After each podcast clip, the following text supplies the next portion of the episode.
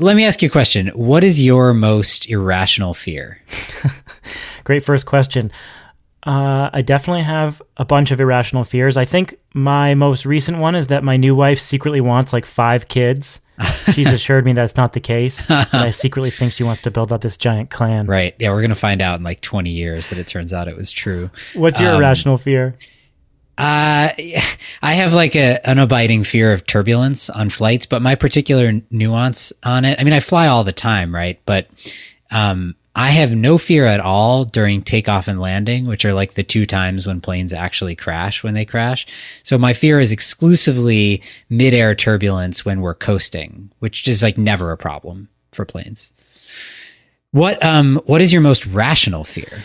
You know, my most rational fear is the rise of artificial intelligence, I think. And I'm not talking about uh, the sentient kind of AI that decides the human race should be enslaved or completely obliterated. Right. That's like the the Elon Musk slash Terminator slash Matrix version of the AI dystopian future. Yeah, Skynet, Right. Terminator Judgment Day.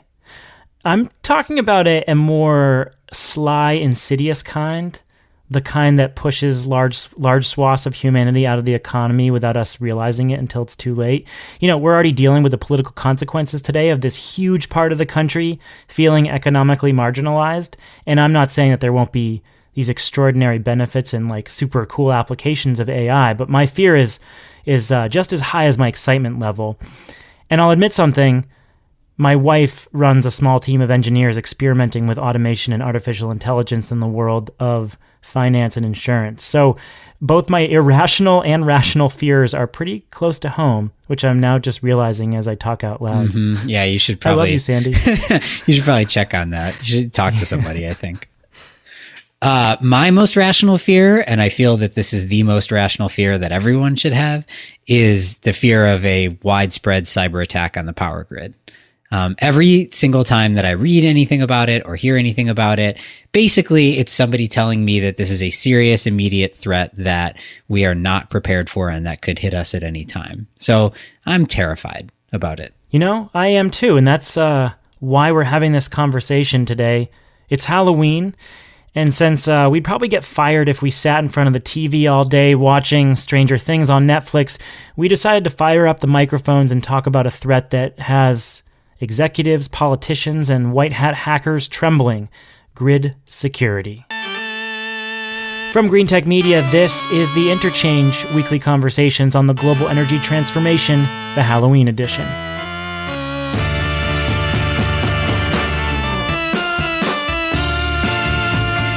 Welcome to the show. I'm Stephen Lacey in Boston, back in action with my co host Shayle Kann, who's been uh, taking up the helm for me, has had some great interviews while I've been away. He, of course, is our senior vice president and the head of GTM research. Howdy, Shayle. Hey, Stephen. You know, no sense in beating around this one. Before we actually start the show, you've got a pretty major piece of news that you announced in a spectacular piece at GTM this week, although the news itself is not so spectacular for us. Yeah, um, I'm as of the end of this month, as of the end of November, going to be moving on from GTM. It's been uh, I've been at GTM for eight and a half years. I started in early 2009 when the solar industry in the U.S. was one thirty sixth the size that it is today, and uh, it's been an absolutely fantastic run. I absolutely love the organization, the company, the people. I'm really proud of the work that we've done, but it is time for me to take on some new challenges. So I'm going to be moving on, but uh, I'm not going to disappear entirely. I'm going to still retain an association and a relationship with GTM. I'll continue to be a senior advisor to the team at GTM, the team at Wood Mackenzie, our parent company, and their power and renewables practice that they're building. And most importantly, for this audience, I will continue to record the interchange. Um, I would continue to record the interchange even if I had to pay to do it. So I'm not going anywhere on this podcast. Fun fact about Shayle, he started off as an enterprise carbon analyst, right? Well, in theory. So in 2009, so GTM was like nine people when I joined uh, in 2009. It was really early in the company's tenure. And at that time, we were already sort of starting to cover solar. Uh, and we weren't really covering anything else, but it looked like carbon markets were going to be a big thing. So I was hired initially to be a carbon market analyst. I had done a fair bit of work on carbon and renewable energy credit markets before joining GTM. But before my first day, the company decided to make a strategic turn uh, or a pivot in startup world, as happens so often in companies that young, and decided that they wanted to double down on solar instead. So I got a note prior to my first day on the job saying, "Hey, actually, we want you to write a report on the solar market in the U.S." And not knowing how to be brief at that point in my life, I then spent the next six months writing what ended up being a 376 page report on solar in the United States in 2009. Shayle's rise at GTM to eventually head up the entire research outlet speaks to you know his ability. We've been incre- incredibly fortunate to have him leading this company in his capacity, and you know we owe a lot to to your ability to see trends before a lot of folks do. You know, finding new creative outlets is important, of course. We're sad to see you go, but it's totally understandable. And I guess I'm the lucky one in all this because I still get to podcast with you. Yeah, it's mostly I just wanted to still have a, an excuse to hear your voice once a week. So proud to still have that. Well, onward. Uh, you know, we're going to take Shayle all for ourselves here on the podcast, and we're going to benefit from his continued analysis. If you get a chance, go read his article, which he is calling his swan song. The basic thesis is that we've, you know, as renewable energy has grown over the past few years and gotten cheaper and cheaper, the prevailing wisdom that used to exist within this sector that renewables had to get cost competitive before they could ever be taken seriously. We're sort of past that now. I think everybody takes the idea that renewables are already cost competitive in many cases and will continue to be more so as a given. But I think that it's sort of a false peak if you're trying to think about the long game future of, of decarbonization on the grid, because there's now another mountain to climb, which is a new prevailing wisdom about whether renewable energy and adjacent technologies are going to pose a threat to the stability of the grid.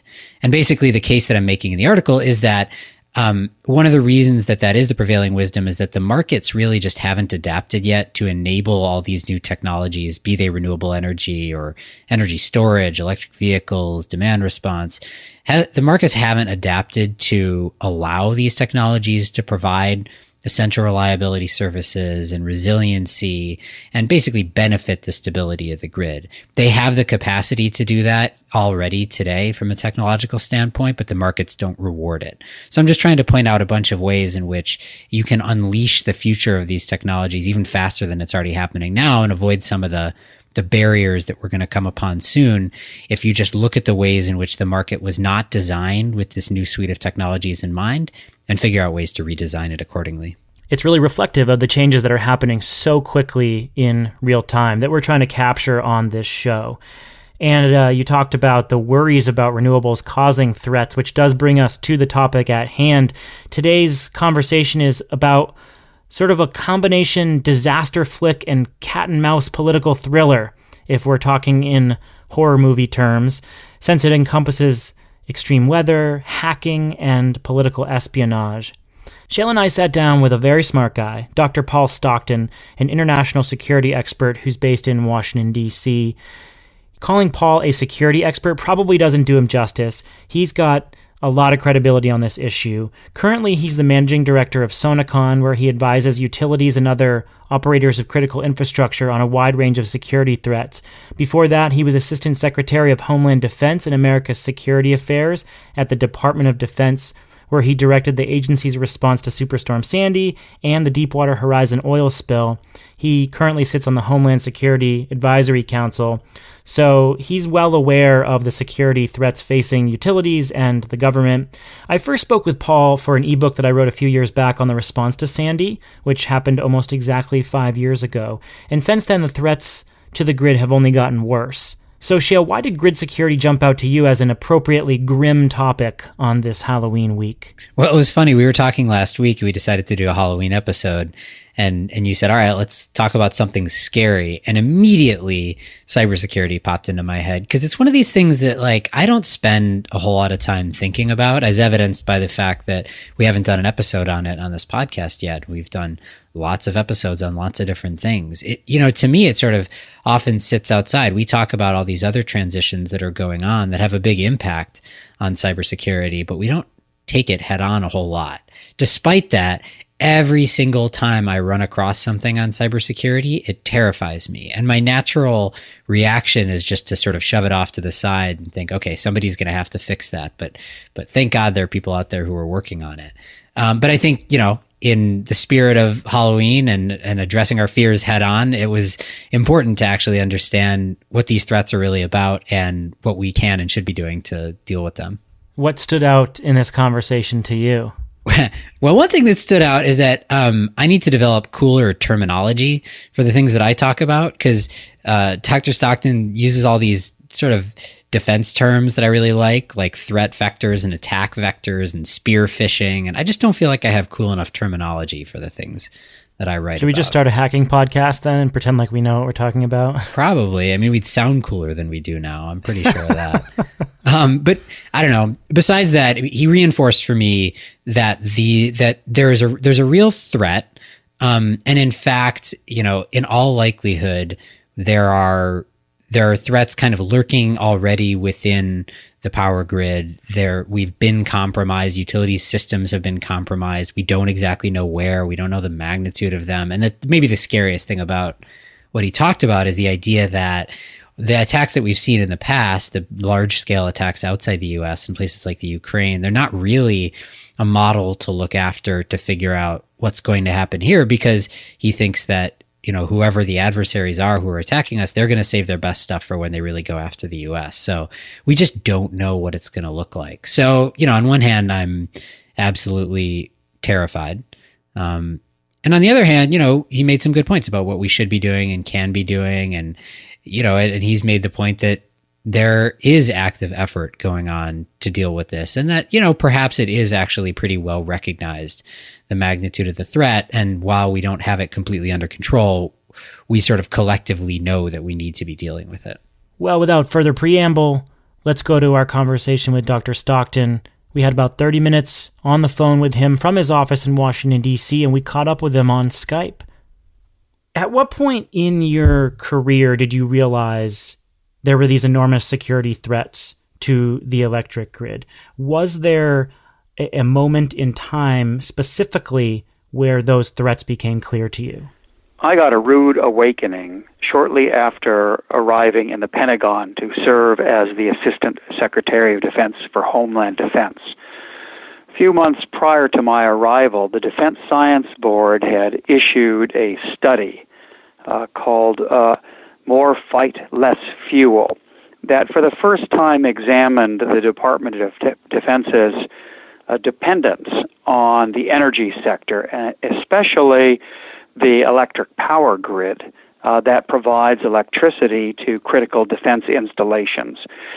That study found that DoD was at risk in terms of being able to ensure that it could carry out its uh, critical uh, functions if adversaries were to adopt a deeply asymmetric strategy. And that is, instead of attacking those installations directly, go after the electric power grid on which they depended. So I uh, made it a point of emphasis in my tenure from that very moment to try to build the Department of Defense into a more effective partnership with the electric power industry and begin to take into account the risk of this asymmetric strategy and build the resilience of uh, DoD energy infrastructure inside the fence and reach out to grid owners and operators outside the fence line. So, in partnership, we could strengthen the resilience of the grid as a whole.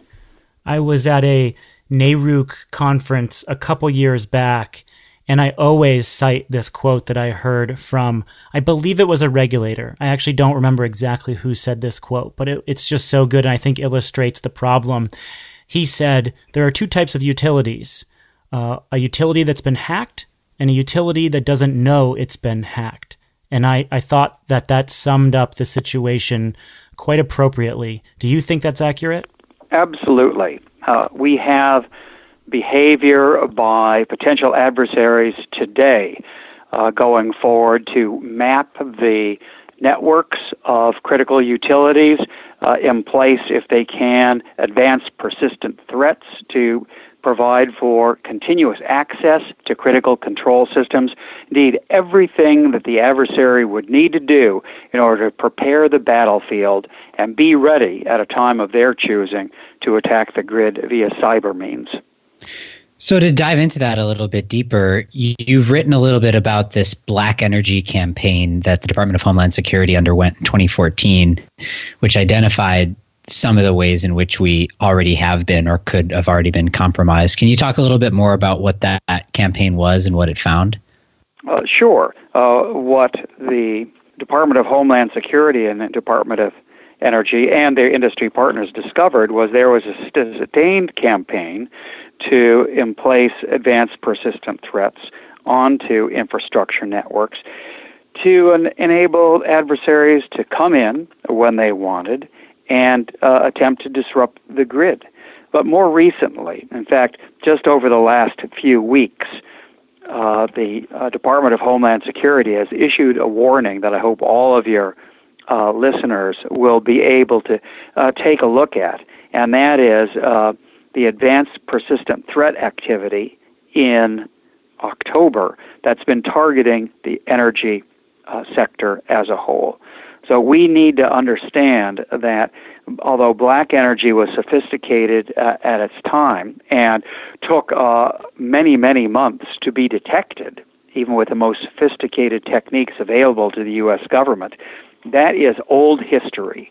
The sophistication and potential threat posed by ongoing adversary efforts to emplace advanced persistent threats, APTs, on critical control systems and other network components of the power grid, that's the reality we're living in today. So the question is not when uh, adversaries are going to continue to build on BlackEnergy.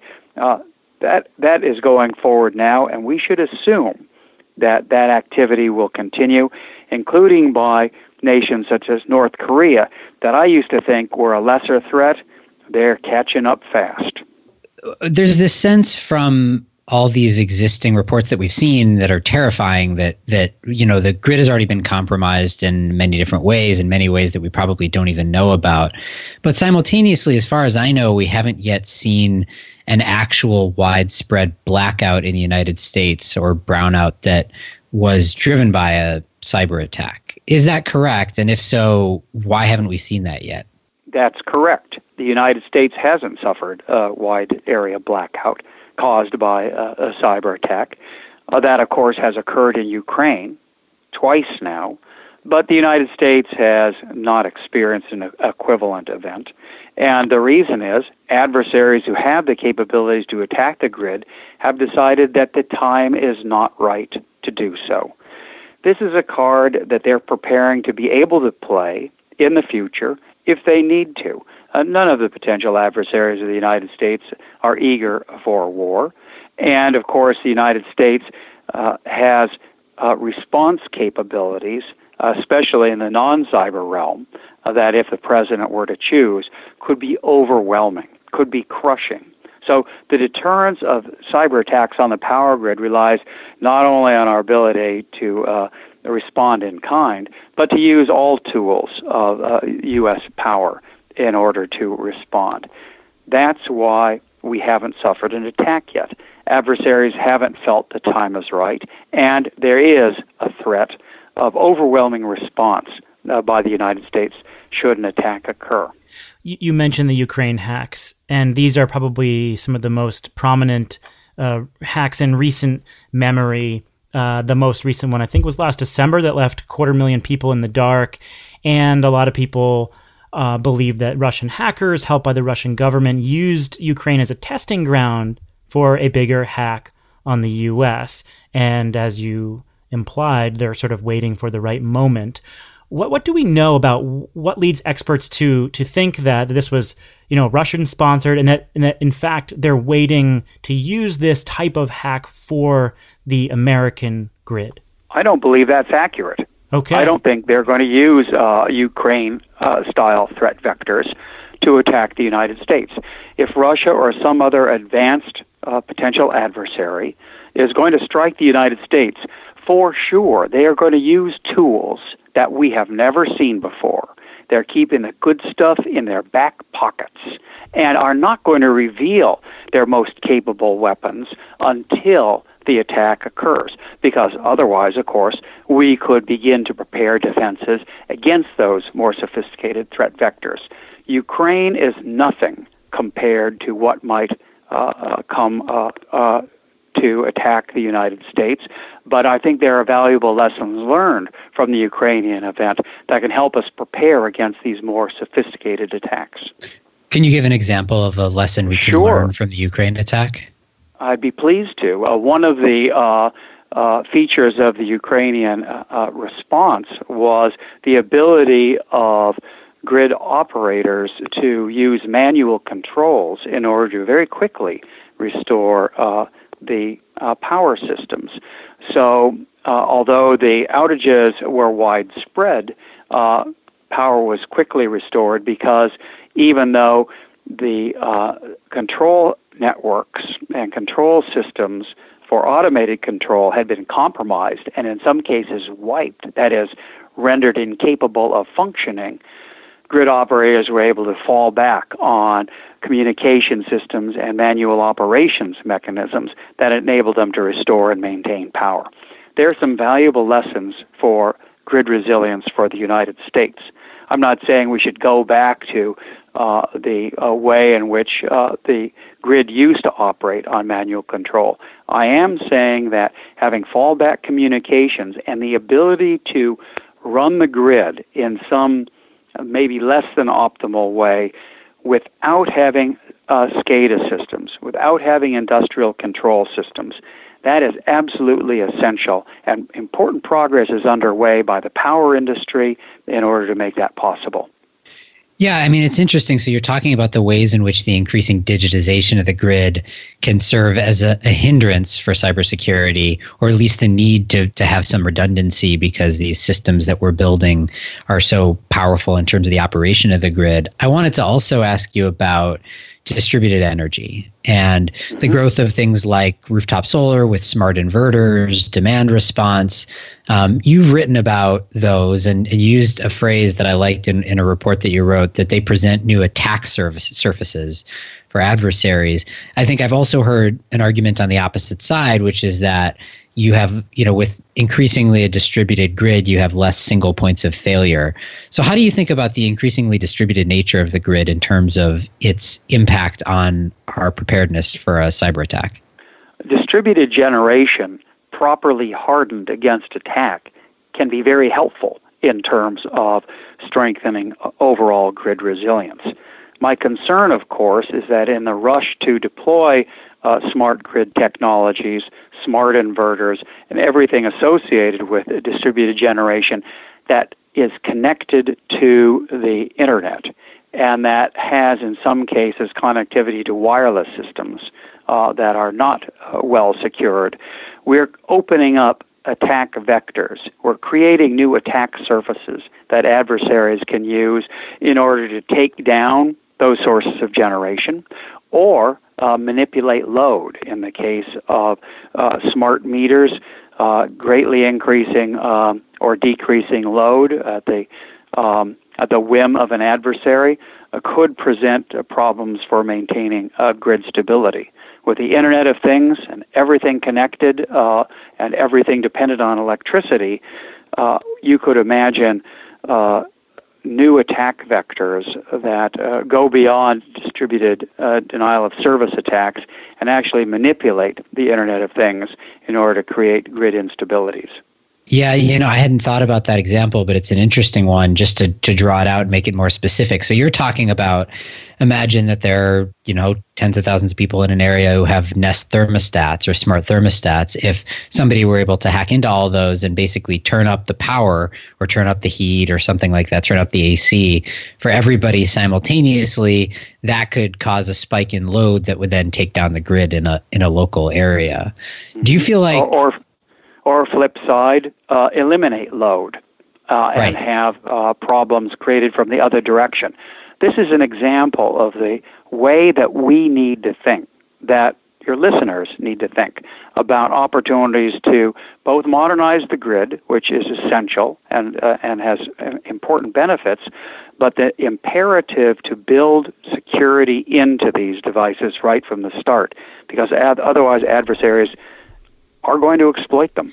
if you talk to different vendors, they will all say we take security very seriously and we're you know we're focused on hardening our products to the greatest degree possible. With that said, we have seen some occasional software breaches in building energy management systems where buildings that are connected to the internet have holes where you could access the elevator systems, um, the lighting systems, maybe uh, actual energy systems themselves. We've seen hackers experiment with trying to break into Nest thermostats. So far, they haven't been remote hacks. They've, you know, you need actual physical access to the device, but there have been um, occasions where Internet of Things appliances like smart TVs have been hacked into, and they've been the result of a, of a phishing attack.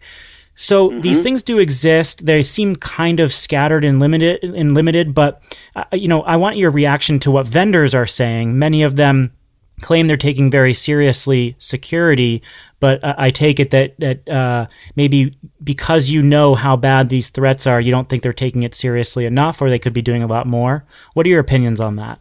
I think uh, vendors are, by and large, taking these threats seriously. The problem is the threats are accelerating in terms of sophistication so rapidly that more needs to be done in order to stay ahead of, of the new attack vectors.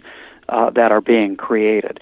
So it's, it's very, very important that you've mentioned spear phishing because the degree of uh, sophistication of these spear phishing attacks, as described in the recent DHS reports on uh, advanced persistent threats this October.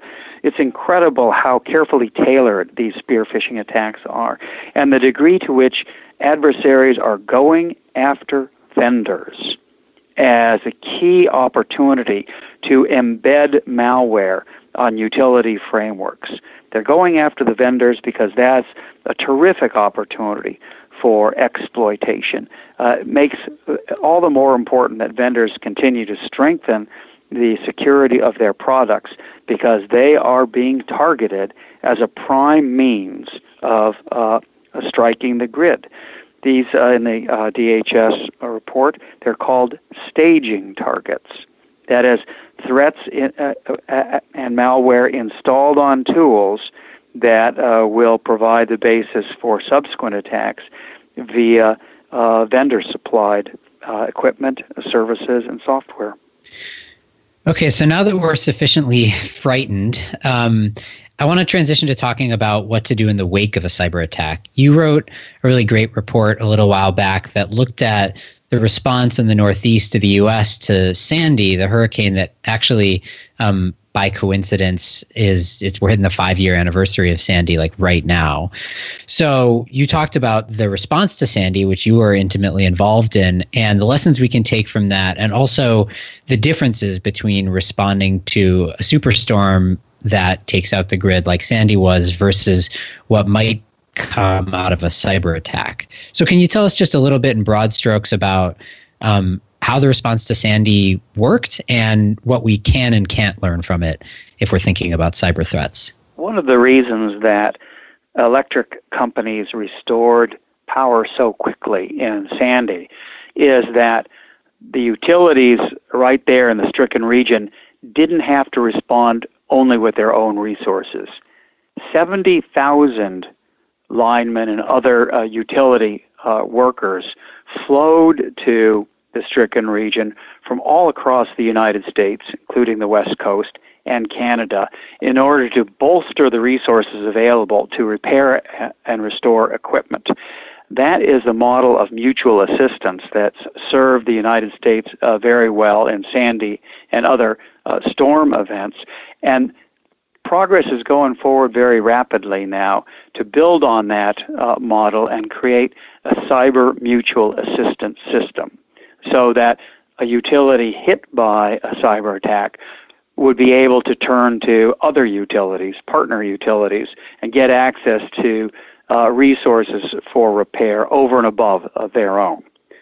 But this case of cyber mutual assistance also exemplifies the key differences between preparing for storms such as Sandy and a cyber attack.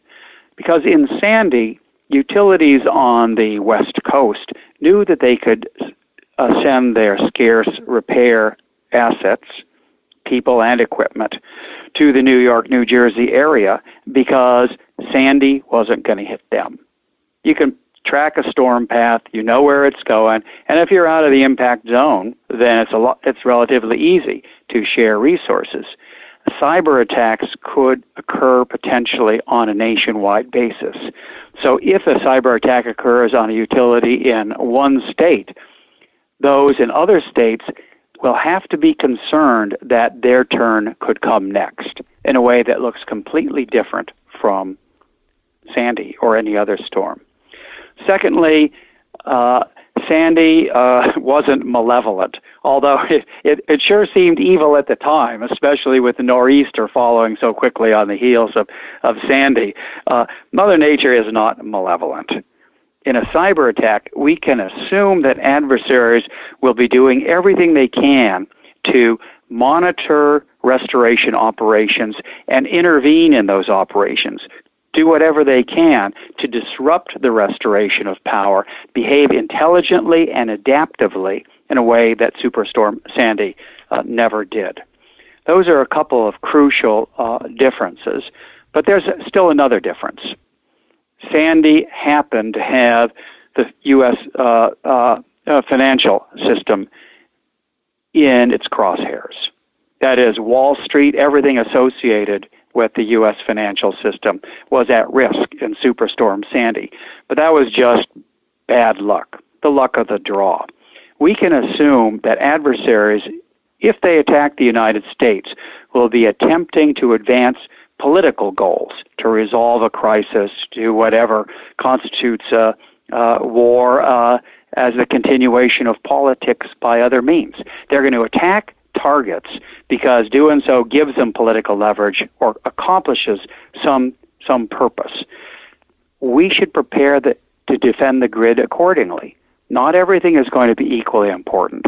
Just as President Obama made restoration of power to lower Manhattan a priority in Superstorm Sandy because of the risk to financial markets and the U.S. and indeed global economy, we need to continue working to ensure that as we invest in grid resilience and prepare to sustain power if cyber adversaries attack the United States, we can do so in a way that sustains service for especially critical uh, defense installations, financial institutions, everything else that adversaries might want to uh, bring down in order to accomplish their political objectives.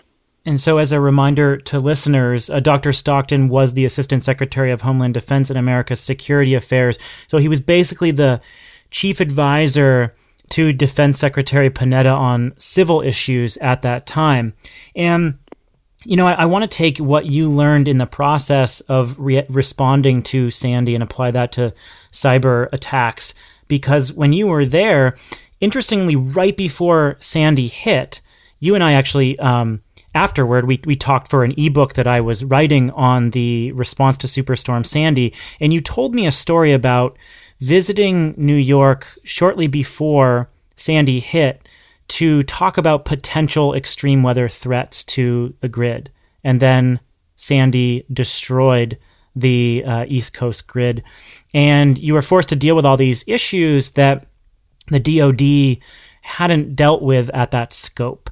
So here we are dealing with um, a lot of theoreticals. We know what many of the threats are. We've seen them enacted in other countries, but largely you're kind of, it seems like you're in the same situation you were before Sandy, where you're dealing with a lot of potential threats and modeling them, but we haven't dealt with one on a grand scale like we're talking about. How do you apply your thinking and then your action from Sandy to how you prepare for a cybersecurity threat and then respond to it in real time, you think? Well, wonderful question. Uh, and I'm sure your readers are going to have uh, thoughts about this as well.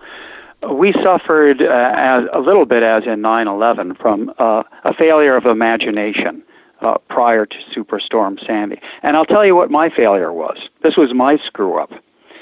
I did not believe that there would be a point at which the President of the United States would turn to Secretary Panetta, with me sitting behind uh, Secretary Panetta, and say, the number one job of the Department of Defense is to help restore power to lower Manhattan. That I found shocking. Uh, I uh, believe and continue to believe that the number one job of the Department of Defense is to fight and win America's wars.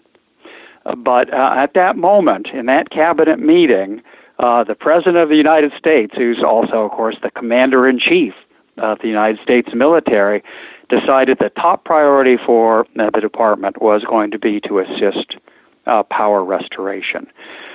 And uh, that produced um, scrambling, as you could imagine. It forced innovation. For example, uh, under the terrific leadership of FEMA and the Department of Energy, uh, we were able to work together with the power industry during Sandy to stand up an unprecedented public private uh, coordinating body, the Energy Task Force, in order to help ensure that the DoD assets, aircraft, uh, transportation, uh, other assets, uh, that uh, I could use to help uh, support the response. We're going to the places uh, that that uh, power engineers and the utilities themselves knew would be most helpful. Um, and that industry effort was led uh, by David Owens on behalf of the power industry as a whole with terrific effectiveness. But innovating in the midst of an event, that's no way to run a railroad, right? Uh, far better to anticipate before events occur what's going to be required and uh, how we're going to need to move forward together. And that's going to be the subject of a, a study I'm uh, writing now. And that is let's imagine what the future is going to hold and have the contingency plans in place and the government industry collaborative mechanisms that we're going to need in order to sustain power to critical facilities and rapidly restore electric service to uh, all other customers. So, if you had a magic wand right now and, and within the bounds of reality could do whatever you need to do in order to to convince that utilities and regulators, policymakers, energy industry participants of the magnitude of this threat and and that something needs to be done about it. What would you ask them all to do right now? Well, I would say uh, first of all, uh, sustain the progress that electric companies and regulators already have underway and accelerate that progress. I believe that the power grid uh, owners and operators are doing a good job of building resilience against current levels of threats.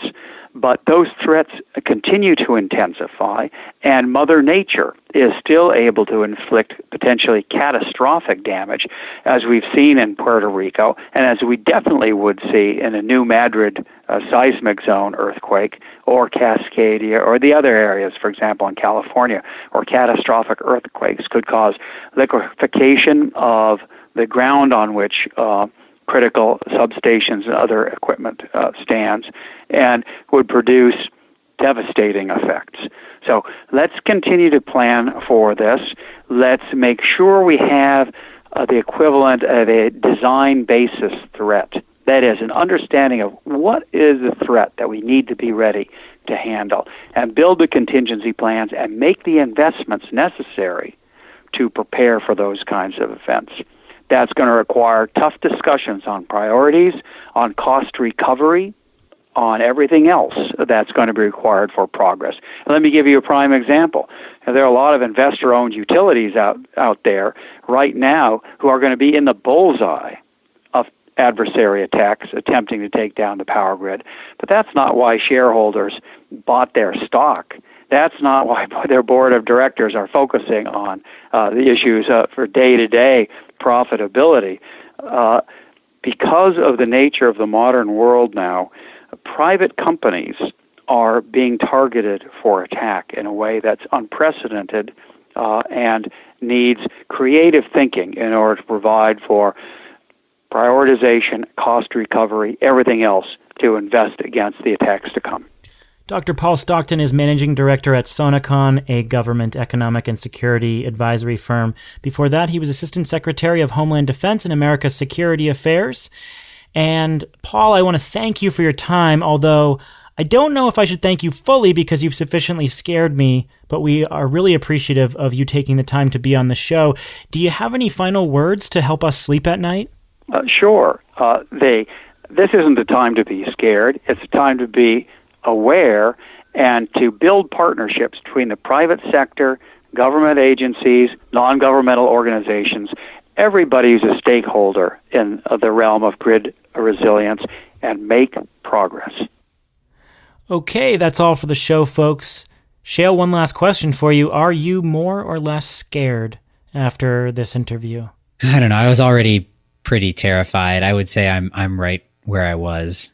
I'll sleep like in fits tonight. Well, I'd say your rational fear is pretty damn rational. Thank you, thank you. Yeah, I hope I hope your AI fear is not. Uh, what about you? How do you feel now about cybersecurity on the grid? Uh, I'm definitely fearful, but my fear is easy to discount because I think I suffer from that lack of imagination problem because we haven't been hit with this large scale attack, and I just it's it's like hard to wrap my head around how under threat America might be because we've just never faced anything like the stuff that security experts are talking to talking about. As long as you're as long as you're sleeping well, I think that's all that matters. Next to your five beautiful children. Give us five beautiful stars folks. Go on iTunes. That's where we get a majority of our listeners, actually, and give us uh, five stars if, if you like us. If you like us, of course, and give us a review. We'd love to hear from you. You can always catch us on Twitter. Shayle and I are there, and uh, we love to hear from folks. Podcast at greentechmedia.com is our email address. We try our best to respond to folks through email, but email is so difficult, it can be hard. So, Twitter might be the best place to catch us. And um, we're everywhere. We're on Google Play, we're on TuneIn, we're on SoundCloud, iTunes, Stitcher, anywhere you get uh, your podcasts, you can find us. So, make sure to subscribe if you're not a subscriber already and pass this along to your friends and colleagues. Shayle, I'm uh, glad we're reconnected we're sorry to see you go from GTM. It's a sad day here, but our listeners are probably glad that you're still going to be coming into their ears. Yeah, it's it's truly bittersweet for me. Um, it's been an incredible run at GTM, but I'm I'm really excited to be able to keep doing this podcast every week. I love it. Also, you know, you could have just made up names of podcast players and it would have worked on me. I feel like there's a new one every week that I've never heard of. Soundface, Earbud. Podly, Podfriender. Yeah, Podly. I think you should just start making them up at the end of each episode. well, next week we uh, have another edition of What It Takes, a series that we're releasing in collaboration with the Clean Tech Incubator Powerhouse. Those are both real names. Um, in this edition, Emily Kirsch is going to talk with Andrew Birch, the co founder and CEO of Sungevity, the once mighty residential solar installer that recently went bankrupt. Shayle, you were there. What should listeners anticipate for that one? Ah, oh, man, that one's really good. I mean, eh, you know, Sungevity rose really high and then crashed really fast. And just after situations like that, you very rarely get to hear the behind the scenes story of what it was like for the leaders of those types of organizations. So I, found it really illuminating. I appreciated that Andrew Birch was willing to do that on stage and on a podcast. So it's really good. You should tune in. All right, well, tune in for that one next week. With Shayle Kann, I'm Stephen Lacey, and this is The Interchange Conversations on the Global Energy Transformation from Greentech Media.